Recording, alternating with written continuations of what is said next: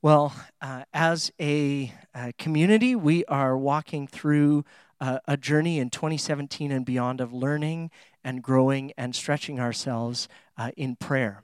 And so we spent the day together uh, yesterday with uh, John and Prayer Current, uh, training and teaching and resourcing ministry.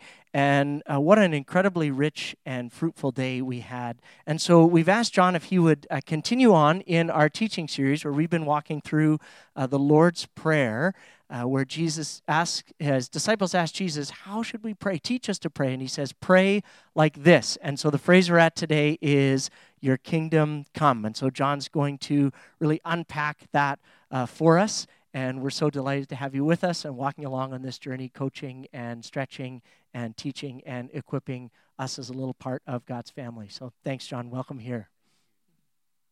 Thank you. Um, been great to meet you. Really enjoyed, edified by the worship. Uh, wonderful, warm uh, community and uh, great to see what God's doing in your midst. And uh, nice of Brad to ask me to preach the toughest sermon in the entire New Testament. Uh, what is the kingdom? I mean, uh, a few wars have been fought over that one in history.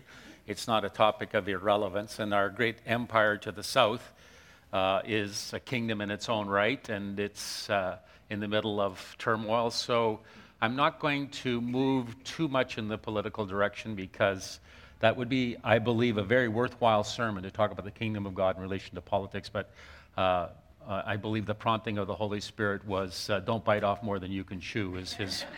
Uh, but it's worth thinking about, and maybe out of this, you'll, it'll trickle some thoughts in your mind. I hope it will, to kind of say what's happening. It's a massive event in our lives, too, to think about, and Christians should be. But anyway, when we think of kingdom, we think of the British monarchy, royal personages, Elizabeth, shiny royal magazines, polite, sentimental hobby of elderly women, uh, like my mother. Uh, when we think of kingdom come, we think of royal tours, veneration of a coming king and queen, William and Kate, nothing of real practical power, significance, or influence. So that's our modern concept of kingdom. It doesn't mean much. So I'm going to try to start by giving you a a more uh, a business illustration, and then I'll give you a, a, first century illustration, and then I'm going to look at some scriptures. How do we actually pray this? But uh, uh, probably a little more prelude than I would normally like to give, but we just want to try to grab something of what the kingdom is. So imagine a company that lives for profit and is centralized in its leadership and is ruthless in its business tactics. And uh, you either pull your own weight or you're dead weight and you're out. So they hire and fire at will. And uh, those that uh, cozy up to the centralized leadership and are properly obedient will be uh, rewarded accordingly. And, uh, you know, that's the way it works. Then there's a takeover, and another company comes and takes over that company. And this company operates on an entirely different principle. It's all about relationship. It's all about, uh, you know, those people that aren't getting their job done. Well, let's put them in a job training program. And uh, what about all the people that have been fired the last few years? Let's hire them back. Maybe they want a chance. Let's, let's see what we can do. Uh, we're going to reorganize. We're going to do stuff together. We're going to be a team. We're going to make some great things happen here. And we're going to provide not only a product that's useful to humanity, but we're also going to provide an organization that people love to be a part of. And uh, the, the, workers are sent in and they're representing this new uh, uh, uh capitalist who has bought everything and owns everything, and, and they say, We're just here to set up the new organization. And uh, they, people start scratching their head, and what's, what's with this company where you hire people back that have been fired and all that? And he said, Well, the guy says, I, You know, I. Uh, my, ba- my business went bankrupt. I didn't have a nickel. I met this boss and he said, You want to go to work? I'd, I'd love to work with you. I like your attitude. And the other one says, Well, I have cancer. I've got about eight months to live. And he says, Why don't you go out with a flourish instead of, you know, rusting out? Why don't you burn out? And uh, so all these, all these people say, and say, they, We work for this boss because, not because of the money, but because we love this guy. You know, people come out of retirement to work for this guy, and they love that. And so this whole environment changes, and people are curious what's going on. And then this company begins to change. And then finally, one day, through the back door, sneaking up the stairs, comes up and says, Hey, how are you guys? I've come to see how, what kind of job you've done. And great job. I like the way you've run this team. I've been watching the results. We're doing a great job. Productivity's up, friendship up, team up. All our core values are being super. And then he turns to a guy who scratched his head more than anybody else and said, I'm glad you've joined the team. Terrific. I knew you would. I just knew you would. So great. And everybody's just sitting there. They, the guy walks through, and, and, and they're, instead of uh, being nervous, they're crying. What on earth is going on here? That's a little illustration of the kingdom of God. I think you can fill in the blanks of how it works. Then we come to the first century to Rome. It was a little bit different, but still very much a lot of the language of the New Testament is paralleling exactly what happened when Rome conquered, took over, and established its kingdom. In fact, it borrows heavily from that image. So, what would happen, there's a process. When the Roman kingdom came, See, the Roman kingdom, of course, was world dominating in character and influence. It was spread by military might. It was maintained by a new law, a new government. Uh, armies would uh, enforce it. Complex infrastructure of roads, aqueducts, luxurious, indulgent leisure, culture and entertainment, coliseums and baths, and a Roman way of life and a Roman peace was established by uh, the Romans. But first, they would come to the field of battle and they would conquer through the legion, and they would literally uh, take captive. They would destroy all the implements of war. They would make all the defeated captains and generals put their heads down and they would put their foot on their neck and say, That's where you belong. And they would defeat them in the field of battle. They would disarm them. And then the general of the Roman army would send out heralds to all that kingdom, to the four corners of that kingdom. And the heralds would say, The kingdom's coming. The battle's been won. Just in case you wonder, this is our territory now any resistance will be met with disaster. But good news any of you that are willing to bow your heart, bow your knee, and be a part of this kingdom and pray, pay uh, homage to Caesar, it'll be a new day, and you've never had a better day. Oh, by the way, you can keep your religion, doesn't bother us. Just put Caesar first and offer the incense to this God, and everything will be fine. So then, after the heralds would go out and the message went out, prepare the way of the coming Lord, next would come kingdom building, the building of roads to and from roads, the establishment of aqueducts, clean rolling waters, the sanitation, the government, free trade, propaganda, Pax Romana, entertainment. All the luxuries that the world has would spill into your city from Rome, and all the sewage as well, actually. And, uh, but then, lastly, Caesar would come. And that would come in the form of a Pontius Pilate or some other government representative of Caesar would come, and that's like the kingdom coming. Prepare the way of the Lord. He's now here, and now he's going to find out and make sure his rule has been established properly.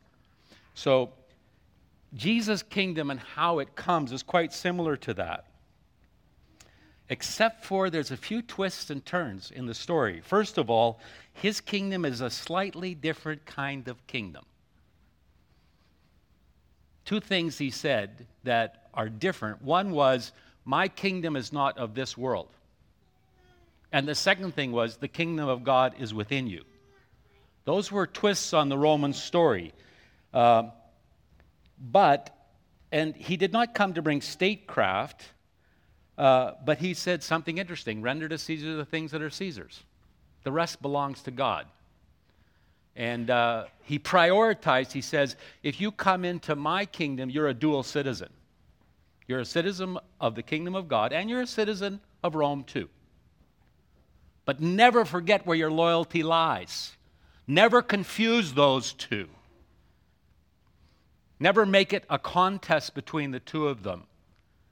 And that was very easy for first century Christians because they couldn't be a part of the party because they couldn't do homage to the gods and they couldn't venerate Caesar, so they weren't invited to play. Christianity was viewed as subversive right from the start. There were many times in the first three centuries of Christianity that it was a capital offense to be a Christian. It, there was no other religion in the empire where it, was offense, where it was a capital offense to have that religion. Because our religion said we don't worship any gods but our God. And so just being a Christian was enough to get you in a pile of trouble for the first 300 years. But it kept the church wonderfully detached from the political process because they said, well, we're not, we don't get to be part of, this, of the powers that be, so why don't we just help the poor and needy? Why don't we feed people when uh, they're dying of the plague? Why don't we take the babies that are cast out and bring them into homes? Why don't we tell people about the real coming king? And so they went about the master's business. And I would say it would be hard to find any time of great awakening and revivaling in the history of the church since where we were not detached from the political process. Where we did not, where, where the compromise involved in being allied to Caesar um, paralyzed and weakened the church to the point where its witness was almost lost. That's the end of my political reference. You can make any connections you want, but I think what I'm saying is true. So, uh, Jesus' kingdom comes in a similar process. He conquers to inaugurate his kingdom. He has a victory on the field of battle. In a stunning reversal of what is seen with British monarchy, American imperialism, Roman Empire, Jesus, on a blood soaked tree, became a conquering king in a shameful death. At the cross, he disarmed the existing powers and authorities in the heavenly realms. He took away the chief and uh, uh, weapons of war of the enemy sin, guilt, and death. He disarmed them at the cross. And then he took them captive and we read how he humiliated them and made a procession of them in front of all of heaven's hosts and armies as he led them in captivity, having subjugated them and weakened them to the power of having no effective power over any of his people, and only a residual power in the rest of history. Now he sends out his heralds to the four corners of the world now it is, he sends out to say, the kingdom has come, the war is over. Bow the knee, prepare the way. He arrives in person soon. Any resistance will be fatal at that point. There's a brief period here where you get to choose about your allegiance, but the day is coming when he comes, when that period will be over. And that's how he spreads his good news to the four winds of heaven uh, to untold hundreds of millions throughout history that his kingdom of peace and his kingdom of power is coming soon. But there's a follow up, just like Rome. And that's the third step. Like we saw in Rome, he sends workers and builders to prepare the way of the Lord, to build the highways, to level the mountains, to raise up the valleys, to make way for the coming of the king, to proclaim liberty, to restore the streets of the city, to heal the war torn and weary places of the world, to do justice, to go to Guatemala and help. So the two kinds, two roles of his new citizens, and what it, a citizen of the kingdom is just somebody who's bowed their heart and bowed their knee. The two roles they have, and I never would separate them because they're not two separate; they're two sides of one coin. One is to herald the coming king, the second is to practice justice, love mercy, walk humbly with God. And those two, when they go together, that's nitro and glycerin. That is the beginning of an upheaval and changing of the existing order of the world. And it always has been and always will be.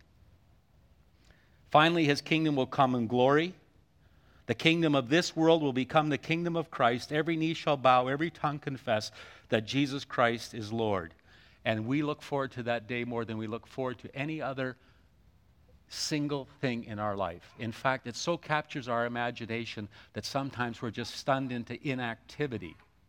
As we behold in awe the present splendor and majesty of our King and realize soon everyone's going to see it. What a day that will be. Soon and very soon Zephaniah, the day of the Lord is near and coming quickly. It's not that the gun is loaded. It's not that the trigger is pulled back. It's that it has been fired and it is on its way. The day of the Lord is near and coming quickly. And it comes in power, in terror, in wrath to those who resist, and it comes in peace, joy, and eternal bliss that we can't even imagine in the deepest recesses of our soul what that day will be like. The party will start. This little tiny chapter of history will just be gone, evaporate before us like a morning fog, and the light will shine brightly, and his kingdom will come, and then your dual citizenship ends. You become one citizen in one city, one people, one God, one King, forever and ever and ever and ever. Amen.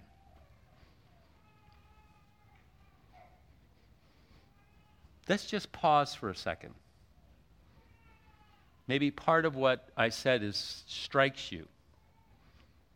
Just take a moment on your own and talk to your king and give him thanks for being a great king in your life and in mine in this world. Let's just take a moment and pause before I move on to how to pray our kingdom come.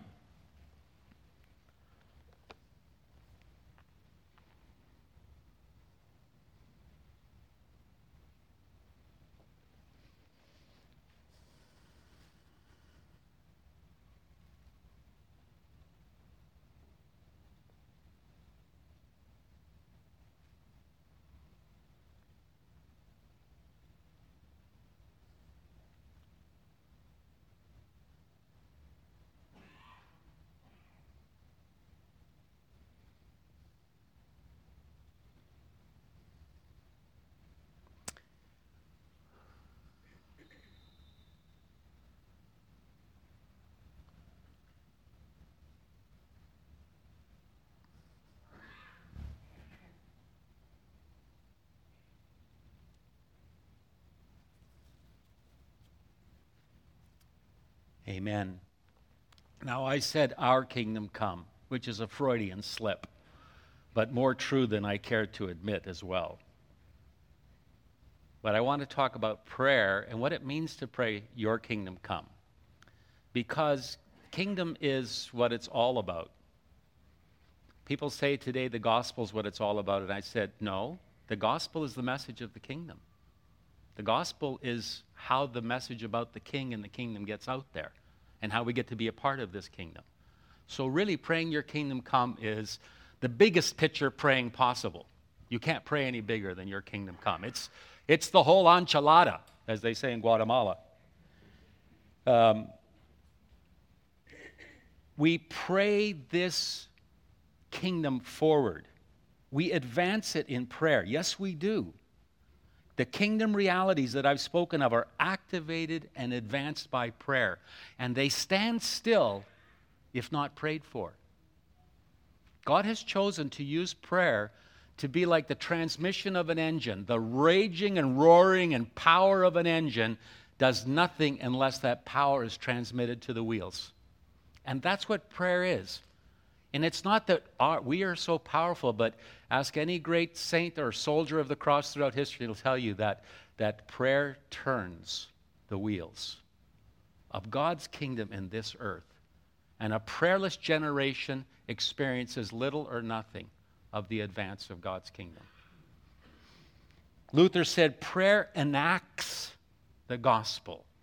It brings it down. We say, Your kingdom come into this world it's not coincidental that it's part of a prayer because that's how his kingdom does come into this world is through the intercessory prayer of God's people. So let's talk about it's a lot, but I'm going to give you some facets. Six different ways that we pray your kingdom come. First of all, it starts with you and with me. It starts inside. The kingdom of God is within you. What does that mean? It means, first of all, that faith is not just receiving Jesus Christ's death for your sin. Faith is an act of fealty and loyalty to a king.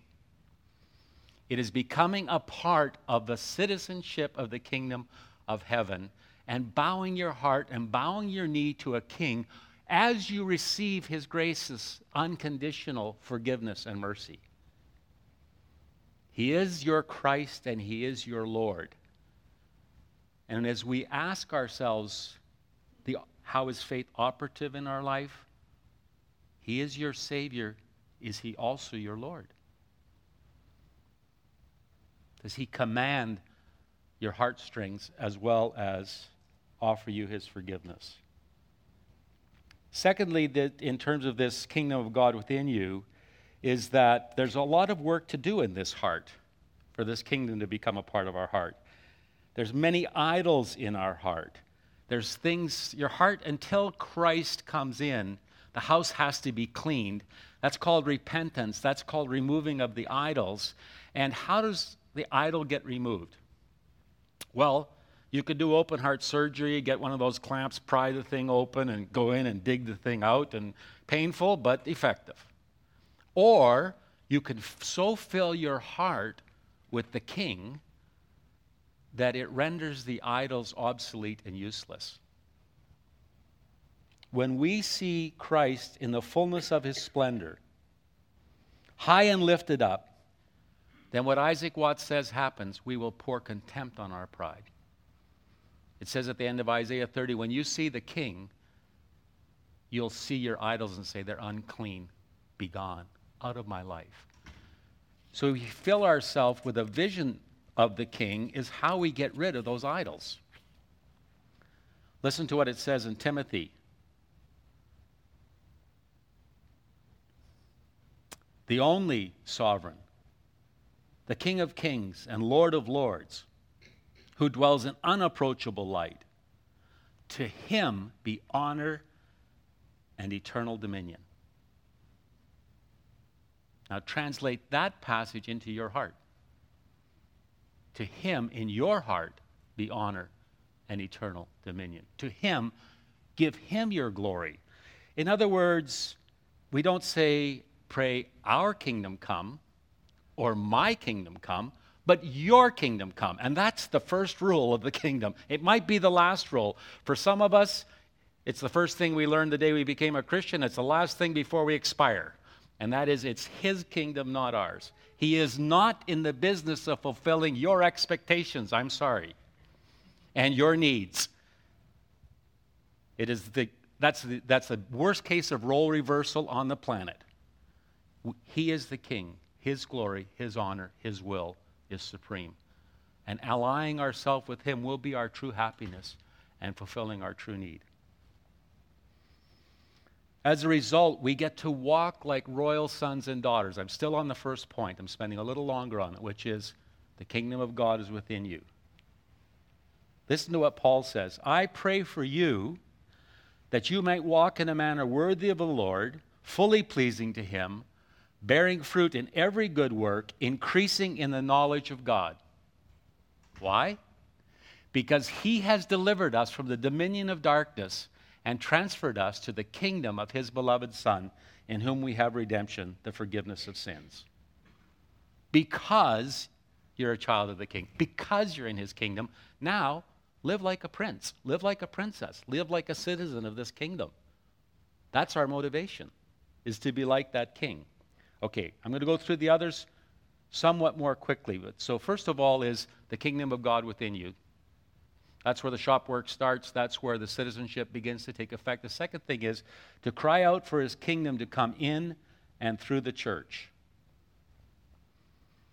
It's an astounding passage in Ephesians chapter 3 where it says, Now to him who is able to do far more abundantly than all we ask or think, according to the power at work within us, to him be glory in the church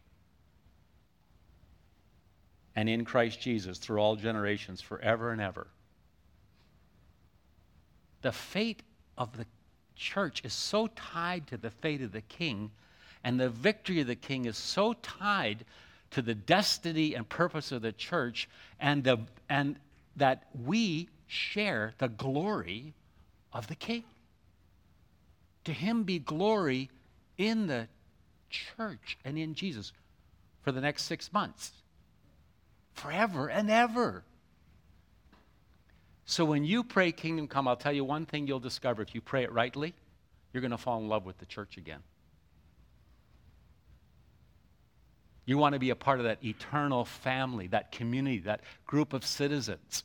If you have a mat on against the church, if you've got this chip on your shoulder, speaking from personal experience, if you denounce her and speak evil of her, I warn you, that's the eternal people of God. Part of our loyalty to Jesus is expressed by a passionate love and affection for his church. Confess in your heart if you held grudges against her. Her king, there, she has weaknesses and she has faults, and sometimes she's strayed so far she's lost the, the worthiness of the title. But that's Jesus' job. Revelation 2 and Revelation 3. He'll take care of that. That's his business. Your business and mine is to love her and serve her. Okay, thirdly, day and night we pray, Your kingdom come, that the gospel will be heralded. And listen, this is, I think when we read Matthew 28, we need to realize this is a kingdom command. He says, he says something that only a king could say. All authority in heaven and earth has been given to me. I'm the King of kings and Lord of lords. In that authority, not only that I'm going to give you that authority, but I say it to you in my authority go, therefore. It is not the great option, it is not the great elective, it is the great commission. And each of us has to ask, How am I going? Where am I going? There's a little passage in Nehemiah which struck me recently, and it said, The elders of the Tekoites would not stoop to serve the Lord. So the elders of the Tekoites wouldn't take up the sword and the trowel and help build the wall of the city. They wouldn't stoop to that level. They thought themselves above their Lord and above the people of God. I hope today you're not one of those people who thinks, I'm not going to stoop to that level, pour out my life on behalf of the needy. I have my kingdom to protect. something we have to ask ourselves and say, Lord, help me to be a part of that. So, fourthly, we weep and pray and hope for God to restore justice in the streets of the city in our weary and war torn world. This is that idea of building that comes after the conquering, the building in this world. And uh, in Isaiah 42, you know, we know Jesus came to bring salvation, He came to bring forgiveness, He came to heal you of your sins. But Isaiah 42 says four different times He came to bring justice in this world. He will bring justice to the nations. A bruised reed he will not break, a faintly burning wick he will not quench.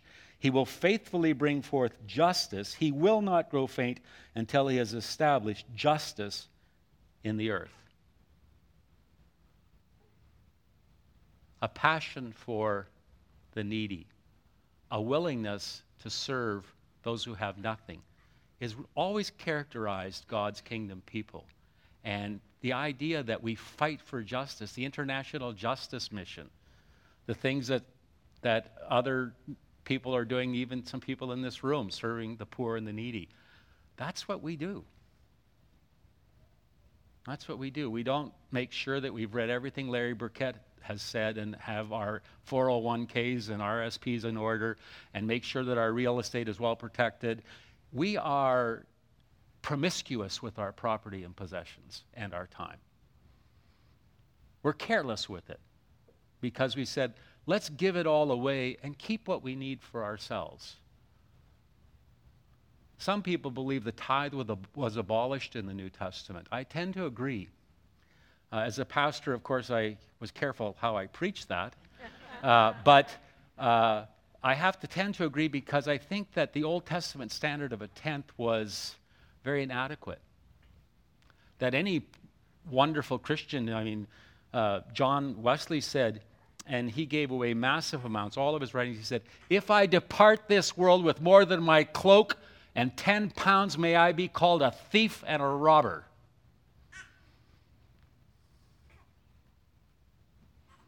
That's one of the implications of praying, Your kingdom come.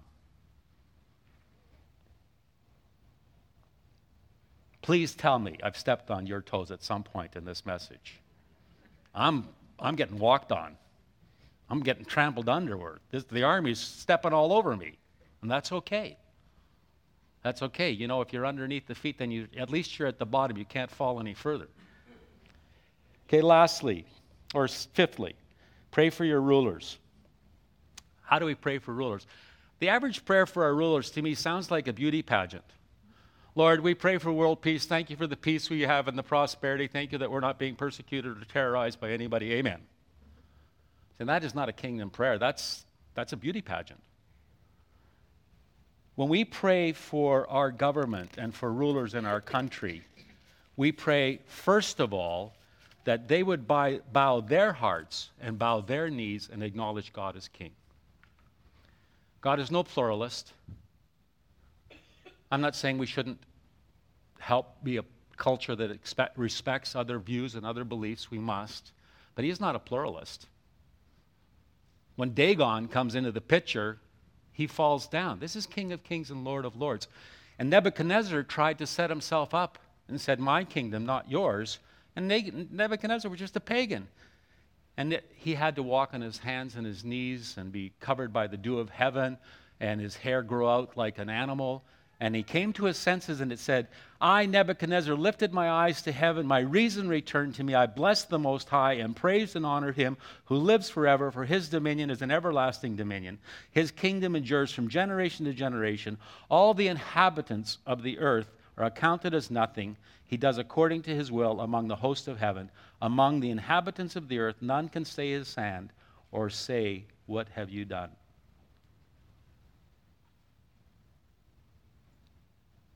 Paul told the ruler of his time, he says, Are you trying to make me a Christian? He said, Of course. What else do you think I'm doing here? I mean, I don't want you to go to jail like me, but I want you to be a Christian. Do we want every one of our political leaders and every person in this country to become a Christian? Absolutely. Every dear Muslim friend of mine, I want them to become a Christian, and they know it. Uh, you know, they'd like me to become a Muslim. It's fair, you know, fair's fair. Let's go at it, you know? That's, that's fine, but that's the way it works. Okay. Paul says when you pray for your government, you're praying for the advance of the kingdom. You're not just praying for your personal peace or our national peace. Listen to this important prayer from 1 Timothy 2. I urge that supplications, prayers, intercessions, and thanksgiving be made for all people, for kings and all who are in high positions. Why? Why? That we may lead a peaceable and quiet life, godly and dignified in every way. Period? No. Next sentence. This is good and pleasing in the sight of God our Savior, who desires all people to be saved and come to a knowledge of the truth. Lastly, we pray eagerly for the kingdom of glory to arrive and for you and I to be among those who eagerly await his coming. If he turned up today, this, there's four good parables of Jesus that says, if he turned up today, are you ready? because he will come when you're not ready. And he, you don't want to disappoint the coming king. He will come. And today is the day to be ready. Today is the day to expect him, to clean your house, to be in order, to serve others, to say, I'm, I'm eagerly awaiting that event like nothing else. And every single day I prepare for that. The seventh angel blew his trumpet. There were loud voices in heaven. The kingdom of this world has become the kingdom of our Lord and his Christ, and he shall reign forever and ever. And we read in Hebrews 9 that we are those who eagerly await his coming. Brothers and sisters, let's eagerly await that king. Did you have the last slide that showed where we'd pray, or are we done with this? We're done? Okay. The last slide was kind of a review because we're going to have a little time of prayer now. And that is this I'm going to just repeat it, and then I want you to turn to a neighbor if you're willing, or pray on your own, or politely say, I ain't going to do that, Pastor, that's fine. But uh, to take a moment of prayer and to think of one of these things to pray about, your, about our kingdom come. Think of one thing that, that the Holy Spirit has spoken to you about that applies to you. You might want to confess you haven't thought of something, or you might want to just celebrate something about the King. First of all, when we pray, Your kingdom come, we pray that it would come in our heart. Secondly, when we pray, Your kingdom come, we pray for the church, for her tattered wedding garments of the bride, that she would be restored to that shared glory with Christ. Thirdly, we pray for heralds to be sent to the four winds of heaven. Fourthly, we pray for his rule and reign to bring justice in this world and especially through his church. Fifth, we commit the powers that be to the, his care and his sovereign lordship. And lastly, we eagerly await his coming. Let's take a moment just to pray with each other and take, uh, commit this to God in prayer.